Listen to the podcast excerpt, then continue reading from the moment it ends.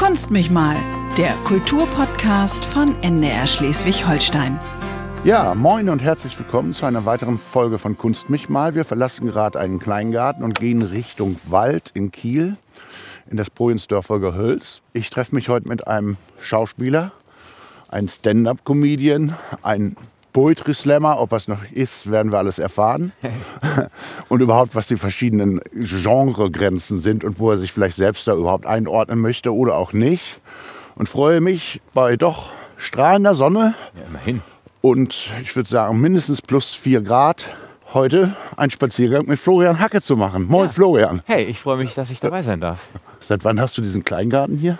Äh, seit z- drei Jahren. Seit drei Jahren, seit Geburt meines Sohnes haben wir den. Die einen oder anderen jetzt von den Zuhörern kennen dich vielleicht noch als Ensemblemitglied aus Lübeck. Da hast du am Theater Lübeck gearbeitet. Das ist ja schon eine Weile her. Ist Da war ich, glaube ich, 2010 bin ich da weggegangen. Ja. Mhm. Dann hast du auch Musical gespielt. Ja, genau. Für welche Musicals? äh, ich habe äh, zwei Jahre lang fast hinterm Horizont Ja. äh, die große Udo Lindenberg Show in Berlin gespielt. Ja. Äh, ohne Gehörschutz und habe gemerkt, äh, das hat mich doch so ein bisschen mein Gehör gekostet. Das war ziemlich Tatsächlich? laut. Ja, so nach 500 Vorstellungen habe ich gemerkt, alle anderen tragen Earplugs, wo ich dachte, ach so. Und jetzt muss ich halt Fernsehen auf Lautstärke 31 gucken, aber naja. Oha. dran. Genau, und danach habe ich äh, gespielt in Gefährten. Das war am Theater des Westens in Berlin. Ja. Das war kein Musical, sondern diese erste Weltkriegsgeschichte mit, den, mit diesen lebensgroßen Pferdepuppen aus England. Das sagt mir gerade nichts. Äh, nee. das war auch nicht so erfolgreich. Erstaunlicherweise hatten die Deutschen äh, nicht so richtig Bock, ein englisches Theaterstück zu gucken, wo ihnen äh, der andere Weltkrieg, den sie angefangen und verloren haben, für 100 Euro pro Ticket nochmal vorgeführt wird. Okay. Also es war ein super Stück, aber Ja. es war eher, also für die Firma State Entertainment war es eher ein Flop, glaube ich. Und wurde das aus London übernommen? Mhm. Vom Ah, okay. National Theatre aus London, genau. Und da hat es funktioniert für, wahrscheinlich. ja, jahrelang. Und das Ja. Stück ist auch wirklich toll. Ja. Aber es wurde so ein bisschen vermarktet als äh, ein Musical von einem Jungen und seinem Pferd.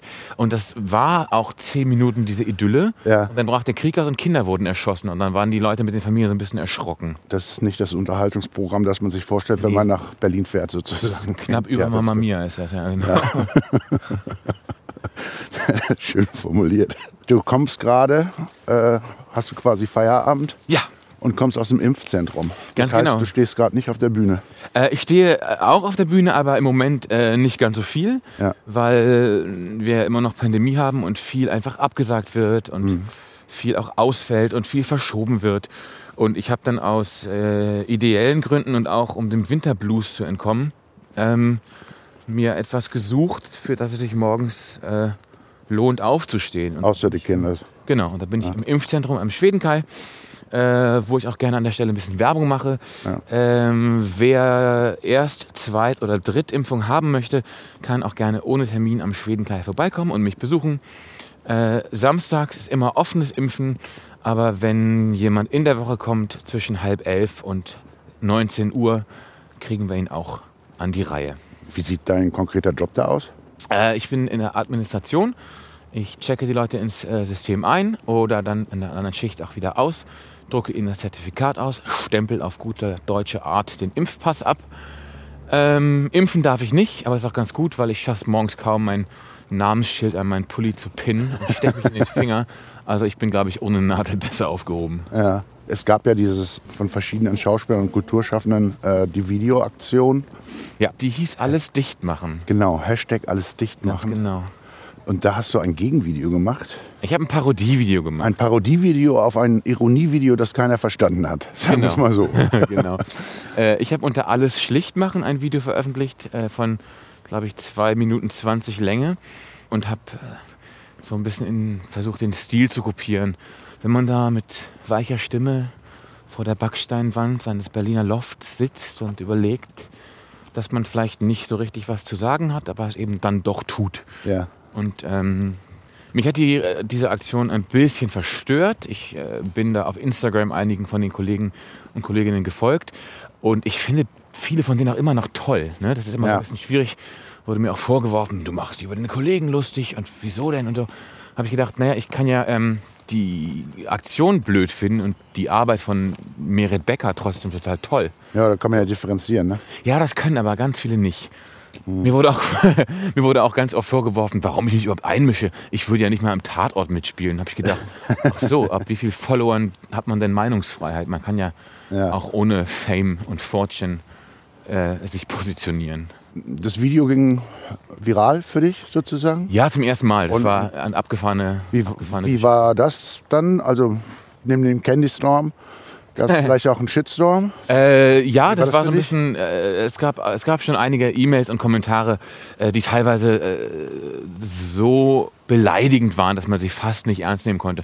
Ich habe ein paar auch gelöscht, weil die so unflätig waren und mir auch Dinge vorgeworfen wurden, die einfach nicht stimmen. Es ging viel um die DDR. Äh, Mir wurde vorgeworfen, ich hätte die DDR nicht miterlebt oder ich würde mir die DDR zurückwünschen, wo ich mir dachte, ich sehe Okay. jetzt den Zusammenhang nicht so richtig, aber ich... Ähm, Ja, das ist ein Topos, den ich häufiger höre. ja, ist Äh, einfach, weil, einfach. weil die Menschen in der DDR, die Älteren, muss man ja sagen, ab 50, Mhm. äh, eben einen, doch einen äh, recht äh, totalitären Staat äh, erlebt haben und in den ein oder anderen Momenten das meinen jetzt wieder zu erleben. So, ich versuche es neutral auszudrücken, wenn das ja, geht. ja. Ich kann das sogar von außen in irgendeiner Form nachvollziehen oder ich kann sogar sehen, wo das herkommt. Ich kann das inhaltlich aber nicht äh, mitgehen, weil das einfach nicht vergleichbar ist. Und wenn jemand irgendwie sagt, wir hätten keine Meinungsfreiheit, dann ist das Quatsch. Wenn jemand sagt, wir leben in einer Diktatur, ist das Blödsinn. Und äh, wie gesagt, ich finde es auch richtig, dass jetzt zum Beispiel das ähm, Tragen von äh, gelben Judenstern mit der Aufschrift ungeimpft, ungeimpft äh, unter Strafe gestellt wird, weil das ist einfach, geht nicht. Ja. Wir überlegen gerade, wo wir gehen. Äh, vielleicht, so, wir gehen wir sehen recht äh, umgefallene Bäume gerade hier hinten. So ganz eine Art Lichtung Rehe. und überall stehen Rehe. Ja. Äh, vorhin konnten Sie vielleicht ein Grunzen hören, das waren Wildschweine im Genau. Gehege. Und jetzt passieren wir mal eine Familie. Wie ist es für dich, ähm, Stand-up-Comedian? Sagte ich, du hast irgendwie das Schwarze Schaf gewonnen. Warst jetzt beim Prix Pantheon in Bonn dabei. Genau. Äh, Im letzten November war das, glaube ich. Ja. Rein verkehrstechnisch wäre es nicht besser, in Münster zu wohnen oder in Köln. Also ich in Köln ist ja so und so eine Comedy-Hochburg. Ja. Äh, Ja, also ich müsste wahrscheinlich, wenn ich Bahnmeilen sparen wollte, müsste ich in Kassel wohnen. Aber Ja. das will ja auch niemand. Also ich, mir gefällt es gut hier oben und äh, das nervt bisweilen schon, wenn man dann abends ankommt, in Hamburg nochmal äh, umzusteigen. Aber ich habe zwei kleine Kinder und Bahnfahren ist schon auch immer so ein bisschen Pause für mich. Ah, okay. Ja. Ähm, ich habe mich daran gewöhnt und ich wohne gerne hier und ich habe, glaube ich, wir wollen gerne hier bleiben. Das, wir finden es gut hier. Hast du irgendeinen Blick so auf Schleswig-Holstein? Gibt es hier eine Comedy-Bühne oder eine Stand-up-Bühne, sagen wir es mal so? Überhaupt? Also ich, ich mache noch nicht ganz so lange Stand-up und ich Ja. mache auch eher Kabarett, was sich so ein bisschen im Deutschen unterscheidet. Ja. Von Publikum und auch von der Location, von den Veranstaltungen her. Ähm, in Kiel selber gibt es ähm, sowas nicht so viel. Es gibt aber äh, eben auch die Pumpe und es gibt äh, das Kulturforum, wo äh, deutschlandweit bekannte Leute auch zu Gast sind und wo du einfach alles sehen kannst, was du möchtest. In Hamburg gibt es viel, äh, aber ich fahre einfach wirklich auch viel rum und bin nächste Woche in, äh, äh, in Gießen, in Paderborn und in Berlin. Ja. Und das sind aber schon eher etablierte Stand-up-Bühnen. Äh, ja, ich bin beim Kabarettfest in Paderborn vom WDR am Montag. Äh, hab gerade gemerkt, das ist eine riesige Halle. Da wurde ich nur kurz mal ein bisschen nervös, weil so die, die Bühnenroutine ging einem ja schon so ein bisschen flöten die letzten zwei Jahre. Also es war auch immer bei diesen großen Wettbewerben wirklich aufregend, weil also mir fehlt das schon, so die kleinen Auftritte, wo man auch neues Material. Müssen wir warten wegen des Helikopters? Ich weiß es nicht. Was sagt der Tonmann? Man hört's, aber es stört jetzt. Wir warten kurz. Wo waren wir gerade? Äh, Riesenhalle Paderborn. Ach, genau. Äh, Was ist für dich eine Riesenhalle? Also ich habe gerade gemerkt, in, in Paderborn ist es eine, eine größere Halle. Das bin ich jetzt gerade nicht mehr gewohnt, weil einfach so wenig war. Da passen, glaube ich, ich weiß nicht, 800 Leute rein. Okay. Und da muss man sich ja schon auch anpassen. Ne? Also wenn du Ja. einen Witz erzählst äh, oder eine Geschichte äh, vor 40 Leuten, dann Ja. ist das ein anderes Timing als vor 800 Leuten. Ja. Und ich habe da zweimal 15 Minuten Zeit und mit 800 Leuten kann ich direkt zwei Seiten streichen, weil das einfach länger dauert, bis so ein Saal da durch ist. Okay. Aber es macht natürlich total Spaß. Also ich, ich freue mich da richtig drauf. Und, und da geht das schon wieder. Ich wundere mich gerade. Also da sind die Hygienebedingungen, Konzepte so, dass da 800 rein dürfen. Also ich glaube, die Beschränkung, ich, ich, ich steige nicht durch. Also Ja. ich, weiß, ich weiß es nicht. Ich Ja. glaube, die Beschränkungen sind teilweise gekippt. Ich muss ganz ehrlich sagen, für mich und auch für meine Familie stand nie zur Debatte, dass wir uns nicht impfen lassen. Ja. Deswegen äh, bin ich so ein bisschen raus, was diese Regelung betrifft, weil ich denke, Ah, Weil du gar nicht davon betroffen bist. weil ich davon nicht betroffen bin, was keine gute Entschuldigung ist. Aber ich bin auch ehrlich gesagt gegen eine allgemeine Impfpflicht, Ja. weil ich A nicht verstehen kann, warum er sich nicht impfen lässt. Und weil ich B nicht verantwortlich gemacht werden möchte für diejenigen, die das nicht möchten. Ja. Ich möchte nicht, dass die gezwungen werden, sich zu impfen und mir sagen, ja, es ist deinetwegen. Gut. Also wir brauchen, wenn sich alle freiwillig impfen lassen, brauchen wir keine Impfpflicht. Die ist ja jetzt eigentlich schon gesetzlich beschlossen, aber ist jetzt auch nicht das super Kulturthema. Nee, stimmt, ist richtig. Und jetzt äh, mit, mit, mit dem bayerischen Sonderweg von, von König Söder. Ja. Also das, nee, ich äh, bin da auch so ein bisschen, bisschen raus. Ich bin lieber praktisch im Impfzentrum und bringe den Stoff an den Mann und Ja. an die Frau. Hast du einen Lieblingsgegenstand? Ein Lieblingsgegenstand? Um einen möglichst krassen Bruch jetzt ja Okay. zu machen. Äh, ja, eine dampfende Kaffeetasse am Morgen. Ah, Eine schöne große Kaffeetasse mit heißem Kaffee ist mein Lieblingsgegenstand. und perspektivisch würdest du sagen, äh, Ensemble spielen muss nicht mehr sein, Stand-up wird es die nächsten Jahre sein oder kann, willst du dich da gar nicht entscheiden? Also, ich habe wirklich lange Ensembletheater gespielt und ich fand das auch lange toll. Mir fehlt es nicht. Und ich genieße am äh, auf Tour sein, äh, wenn ich alleine bin, äh, genieße ich, dass ich äh, komplette Freiheit habe, inhaltlich und formell. Ich kann machen, was ich will, wann ich will, wie ich will. Ich bin niemandem Rechenschaft schuldig. Ich habe mein eigenes Material. Ich kann am Abend irgendwas erweitern oder weglassen, betonen oder unter den Tisch fallen lassen. Ähm, einzig und allein danach im Hotel finde ich es immer echt öde. Also ich schlafe dann schlecht ein und Ja. langweile mich und stehe meistens morgens um fünf auf und fahre direkt nach Hause. Okay. Äh, das ist das einzig Negative, aber sonst vom, vom Spielen und vom Künstlerischen ist das für mich ähm, im Moment auf jeden Fall äh, die erste Wahl. Man kann es ja auch, du kannst es dann ja auch äh, nach dem Auftritt kaum mit jemandem teilen. Also wenn du jetzt ein Duo wärst oder ein Trio, Ja, aber- von der Musik, Ja. fand ich das immer äh, schade, weil auch die gemeinsame Hinfahrt oder Rückfahrt meistens ja noch, sag mal, den Tag rund machte. Und so gesehen bist du da mit deinen Gedanken erstmal alleine, oder? ja, das stimmt. Ähm, ich muss die Gage nicht teilen, das ist ein anderer Vorteil. Ja. Ähm, und ich finde gerade, wie gesagt, auf der Fahrt bin ich auch mal ganz gerne alleine, weil ich das sonst eigentlich nie bin. Ah, okay. Aber ich würde das gar nicht ausschließen. Also ich finde die Idee, mit einem äh, Musiker oder einer Musikerin zu reisen, schon auch wirklich verlockend. Und vielleicht mache ich das auch eines Tages. Im Moment mache ich noch alleine. Ich äh, überlege gerade mein nächstes Programm. Mache ich im nächsten Herbst, Herbst 23. Und da gibt es schon Grundideen, aber wir werden mal sehen, was daraus wird. Das heißt, du schreibst auch deine Texte alleine oder hast Ja. du noch einen Co-Autor, mit dem du. Ich habe einen, einen, einen Freund von mir, der ist Autor, den habe ich äh, beim letzten Programm quasi als äh, Dramaturgen engagiert, Ja. weil ja durch die Pandemie bedingt einfach ganz viele kleine Auftritte weggefallen sind. Und normalerweise kannst du, was später ein zweistündiges Soloprogramm wird, kannst du immer so in zehn Minuten Abschnitten mal testen vor Ja. Publikum. Und du merkst du so schnell, habe ich das zu viel erklärt oder habe ich das zu wenig erklärt? Ist das witzig? Können die mir folgen? Finden die das interessant? Äh, denn ich habe gemerkt, Also eine Korrektur auf der Bühne sozusagen. ja, ja, genau. Wo du einfach ganz un unmittelbar lernst, welches Timing eben funktioniert. Ja. Und das fehlte ja fast komplett. Und da habe ich mir einfach jemanden engagiert, der wirklich toll ist und den ich schätze und der mir geholfen hat, äh, den Bogen zu spannen und so ein bisschen die Sachen aufzubauen. Muss der geheim bleiben? Nee, das ist äh, Nick Salzflausen aus äh, Esslingen.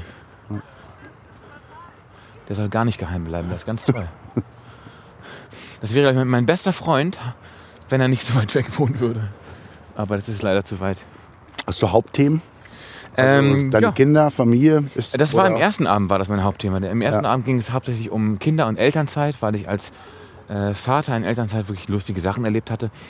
Ähm, dann wurde mir äh, von mehreren Stellen gesagt, naja, du musst weg von dem Kinderthema, wo ich dachte, naja, das wird mich schon jetzt noch, glaube ich, so 16 Jahre begleiten. Also das ist jetzt schon nicht so, dass das verschwindet.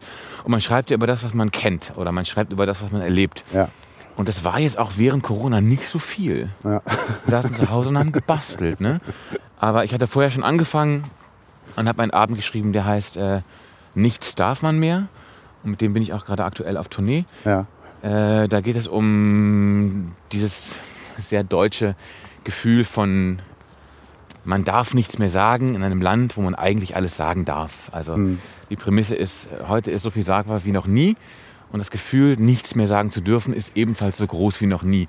Und diese Diskrepanz ist halt spannend, um zu gucken, ähm, wie geht man mit Kritik um oder Ja, das passt ja in die Cancel Culture Debatte. Genau, es geht auch um Cancel Culture und um äh, Identitätspolitik. Und ich hatte vor einem Jahr das Gefühl, oh, vielleicht ist es gar nicht mehr aktuell, aber es wird jeden Tag aktueller. dann setzt sich irgendwie abends Elke Heidenreich in die Talkshow und erzählt irgendeinen Quatsch und Ja. dann denke ich sofort, danke, nächste Nummer schreibt sich von alleine. Äh, ich glaube, das wird auch so bleiben. Äh, ohne jetzt Ja. die Gründe dafür zu kennen, aber ähm, was eigentlich auch ein spannendes Thema ist, ich finde, äh, bei dem, was Kulturerbe ausmacht und ein Blick auf Kulturerbe und wie wird Kulturerbe erhalten. Mhm. Also äh, sagen wir mal Stalin-Denkmäler, würde man sagen, ja klar, die müssen weg. Wie ist es beim Bismarck-Turm? Das ist ja gerade so eine äh, Diskussion. Ja. Äh, es fallen ja mehrere Denkmäler jetzt, ob das jetzt in den Staaten ist oder Ja. in England gerade passiert ist. Und, äh, Wobei man da wirklich differenzieren muss. Also Cancel Culture bedeutet in den USA was krass anderes als hier. Naja, die die Frage geht es in die Richtung. Oder es, es, wird es, bleibt die Differenz bestehen? Und es umfasst ja viele, ob das jetzt Texte sind, äh, Astrid Lindgren, oder ob das Denkmäler sind. Ist ja vieles in Diskussion. Mhm. Glaube ich, dass die, die Diskussion auch weitergeht, weil wir letztendlich immer im Wertewandel sind. Das ist ja normal. Ja. Und der passiert einfach jetzt äh, in einer ganz anderen Öffentlichkeit durch, Genau. durch Social Media und so weiter. Aber äh, ich glaube, man muss einfach differenzieren. Man kann so komplexe Themen eben nicht mit einer simplen Formel beantworten, wie alles muss so bleiben, wie es war oder alles muss jetzt neu. Man muss das immer äh, neu verhandeln und sich überlegen und das verändert sich ständig und das ist wahnsinnig anstrengend. Ja. Deswegen sind auch viele Leute davon überfordert oder denken, man wolle ihnen was wegnehmen. Aber gerade wenn ich mir, äh, und darüber gibt es auch eine Nummer in meinem Programm, über äh, Ephraim Langstrumpf und seine Jobbezeichnung Ja. in Takatuka-Land. Das ist regelmäßig spannend auf der Bühne, weil äh, das Publikum so 40 plus am Anfang der Nummer noch nicht weiß, wo es hingeht Ja. und teilweise auch schon reagiert auf eine Art und Weise, die ich natürlich antizipiere und dann am Ende eventuell enttäuscht ist oder aufgebracht ist oder umgestimmt ist. Das ist auf jeden Fall total spannend. Und ähm, ich glaube, der heißt schon seit 20 Jahren Südseekönig, aber ist immer noch brisant und du kannst jede Dinnerparty oder jede Familienweihnachten ja. mit der Debatte sprengen. Ja. Gute Idee mit dem Spaziergang. Ah, wirklich, oder? Ja, man kommt ins Gespräch anders rein, wenn man ein bisschen sich bewegt. Außerdem ist es auch schön, mal eine andere Farbe als grau zu sehen in Kiel. In Griechenland gab es ja die Peripathetiker, Ja, also die umherschweifenden Philosophen, ganz genau. die eben beim Gehen dann auf ihre Gedanken kamen. Also jetzt kommen wir am Wildgehege vorbei, das ziemlich durchwühlt aussieht, wahrscheinlich von den Wildschweinen. Ja, Wie hat sich das eigentlich entwickelt? Also klar, du warst in Rostock, glaube ich, bist in Hannover geboren, Ja. in Rostock auf der Schauspielschule. Mhm. Dann haben wir ja schon gehört, Ensemblespiele und Musical. Wann kam für dich die Idee und wie vielleicht sogar, wenn du das sagen kannst, äh, Ja, Stand-up zu machen? Ich habe. War es der Film von Tom Hanks? Oh, welcher denn? Ist einer seiner ersten Filme ist ein Stand-up-Comedian. Kenne ich gar nicht. Ja. Mal gucken. Nee, es hat sich äh, aus der Not äh, ergeben. Und zwar war ich äh, mit meiner Tochter in Elternzeit und das war schön und gut, aber auch recht eintönig, sage ich mal. Ne? Ja. Und habe äh, angefangen darüber ein bisschen zu schreiben, einfach um es so äh, festzuhalten und ein bisschen zu verarbeiten. Und das ist, war dann lustig. Ähm, und dann habe ich mich äh, aus dem Blauen für so eine offene Liste Poetry Slam in Kiel angemeldet. Ja. Und die Szene ist ja hier oben ziemlich groß. Und ich äh, kannte keinen Poetry Slam, ich hatte noch nie einen gemacht. Und dann habe ich gemerkt, dass das gut funktioniert, dass die Leute das lustig finden. Und dann ging das sehr schnell. Mein erster Poetry Slam war, glaube ich, im Februar 2018. Okay, das ist ja gar nicht lange her. Nee, nee. Und äh, ich bin dann Landesmeister geworden im Sommer 2018. Siehst du, das war früher meine Welt. und äh, Florian freut sich gerade, dass die Kinderwagen, die hier stehen, nicht ihm gehören. Ganz genau. Ich bin heute allein unterwegs. Und dann ging das irgendwie schnell. Dann habe ich, ähm, hab ich 2019 äh, die St. Ingerberter Pfanne gewonnen, was total cool war. Und dann habe ich meine Agentur gefunden, mit der ich total glücklich bin. Und seitdem mache ich das wirklich hauptberuflich. Und das, ja. wenn nicht gerade Pandemie ist, geht das auch ganz gut eigentlich. Ich habe vor 20 Jahren hier in Kiel den Poetry Slam moderiert. Damals war das noch sehr, sehr wild. Also mhm. Menschen kamen einfach umsonst rein, wenn sie vier Zeilen schrieben. Und das haben sie dann auch besoffen gemacht. Okay. Es hatte noch nicht so sag mal, die literarische Stärke, die es heute vielleicht hat. Aber das ist schon eine eigene Performance-Gattung, ne? jetzt geworden in den letzten 20 Jahren von der Entwicklung. Naja, Poetry Slam ist, ist die Veranstaltung, ist, ja. ist, ist, das Format. Und, und, und das Genre ist ja eigentlich komplett offen. Du hast halt dieses Zeitlimit von meistens so fünf, sechs Minuten.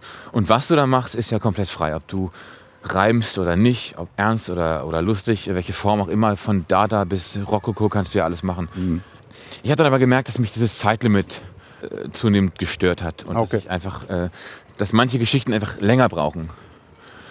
Und habe dann angefangen, eben eben so Solo-Kabarett zu machen und merke, merke immer, wenn ich, wenn ich äh, eine Nummer bei einem Wettbewerb spiele, wo es dann wieder so 15 Minuten mit runterzählender Uhr gibt, ja. dass mich das wieder total stresst. Und wenn ich dann merke, ich spiele Solo, dass ich dann diesen Stress am Anfang noch habe, bis mir klar wird, ich kann ja jetzt zwei Stunden machen, was ich will. Ach so, weil der noch egal. internalisiert ist. Genau. Also zu seinen Texten und Stücken, denkst, läuft quasi erstmal noch so eine Uhr mit. Genau, genau. Bis, ja. ich, dann, bis ich dann wieder geschnallt habe, dass ich jetzt ja komplett frei bin und dann eben ja die Zeit nehmen kann, die es eben auch braucht. Also der Boom von Poetry Slam ist ja im deutschsprachigen Bereich, also für mich jedenfalls erkennbar. Ist das in anderen Ländern auch? Also Stand-Up, klar, kennt man in England. Ja. Aber gibt es sowas in Frankreich auch? Ja, als, oder ja, ja. ist es international? Das ist international. Okay. Das ist ja einfach, äh, es ist ja nur eine Form von Geschichten erzählen. Es gibt ja schon eigentlich, seit es Menschen gibt, gibt es Geschichtenerzähler und Erzählerinnen. Und äh, da ist eben dieses Format da, um denen eine Bühne zu bieten. Und da kommen ja auch die unterschiedlichen Leute hin. Da kommen Studentinnen, äh, ältere Herrschaften, manchmal auch Kinder. Da passen dann viele Texte nicht, du dann, wo du denkst, oh, muss ich das jetzt erzählen? Okay. Aber äh, das gibt es, glaube ich, äh, weltweit. Bist du der Spoken Word Culture und äh, hier bei der Inauguration von äh, Joe Biden hat ja auch die, die äh, Amanda Gorman, glaube ich, heißt sie, Poetin, äh, dieses Gedicht, äh, was sehr berühmt wurde, vorgetragen. Also es gibt viel. Guck, wir gehen jetzt da oben den Berg rauf und dann links ist die Tür, durch die wir reingekommen sind. Ja, und wenn wir auf dem Berg stehen und Berg ist gut, Hügel. Du, das ist für Kirche. Und die Bäume wären nicht da, könnten wir einmal über die Förde gucken. Ja. Und da gab es früher den U-Boot-Bunker. Okay. Und der alte U-Boot-Bunker Kilian war der letzte Ankerplatz des Dampfers Galaxy. Okay. Eine Geschichte, die mein Kollege Karl Dahm rekonstruiert hat. Denn die Galaxy war einst ein Piratensenderschiff kurz vor der Themse. Der Historiker Martin Rackwitz weiß um ihre Geschichte. Im Gedächtnis Kiels, dem Stadtarchiv, sucht er Antworten auf die Frage, wie das Schiff nach Kiel gekommen ist. Ursprünglich war die Galaxy ein alter Minensucher, der Amerikaner aus dem Zweiten Weltkrieg, der im Pazifik eingesetzt war und dann 1947 weiterverkauft wurde.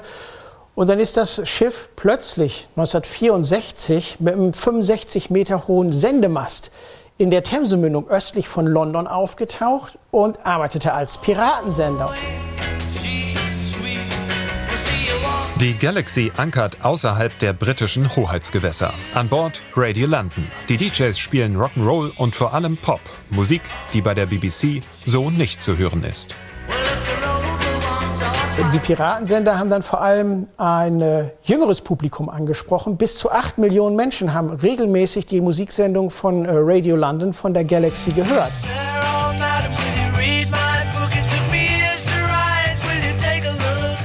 Die Piratensender erfinden Jingles, Werbespots spülen Geld in die Kassen der Betreiber. Aber es ist natürlich die Musik, die die Menschen begeistert. Swinging London wird zum feststehenden Begriff.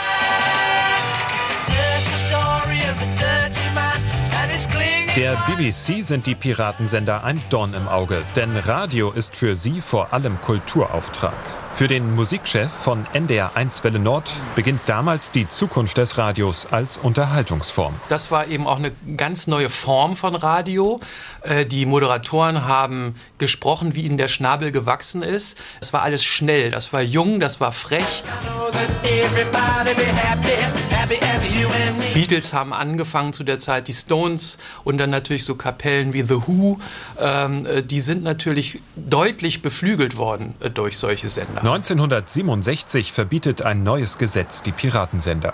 Die DJs von der Galaxy ziehen um, direkt in den neuen Popsender der BBC, wie zum Beispiel Moderator Tony Blackburn. Joe, if that one doesn't wake you up, then nothing will. It's the sound of the move and a number called Flowers in the Rain. Die Galaxy aber wird verkauft. In Hamburg soll der Dampfer überholt werden. Für einen Piratensender in der Nordsee heuern auf ihm deutsche DJs an. Geplant ist 1967 die Galaxy vor Helgoland zu stationieren und nach britischem Vorbild Popmusik zu machen.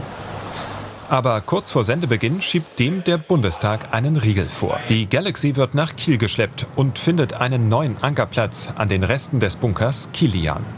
Es ist das letzte Kapitel der Geschichte des Schiffes. Weil man keine Verwendung für das Schiff hatte, wurde es auch nicht richtig gepflegt. Es hatte mehrere Wassereinbrüche und 1979 ist das Schiff dann vollgelaufen und untergegangen. Und zwar so untergegangen, dass das Schiff dann auf dem gesprengten Dach des U-Boot-Bunkers lag und die Aufbauten aber noch Jahre aus dem Wasser guckten. Und trotzdem, noch einmal macht die Galaxy Karriere. Nah am Ufer wird das Schiff ein gefragter Übungsplatz. Für Taucher aus ganz Europa, die hier die neuesten Methoden der Unterwasserarbeit üben. Letztendlich ist Kiel der letzte Ankerplatz dieses Schiffes gewesen, das Ende einer großen Musikstory. Ich finde es super spannend und es hat äh, die Tätigkeit der Leute an Bord beeinflusst eigentlich unser Tun bis heute. Ja, 1967 wurde der Piratensender verboten. Heute kann ja jeder eigentlich seinen eigenen YouTube-Channel machen. Ja. Wäre eigentlich mal interessant zu gucken, wie sich das mit diesem Gesetz von 1967 vielleicht beißt. wie wichtig ist für dich Internet? Sachen online stellen?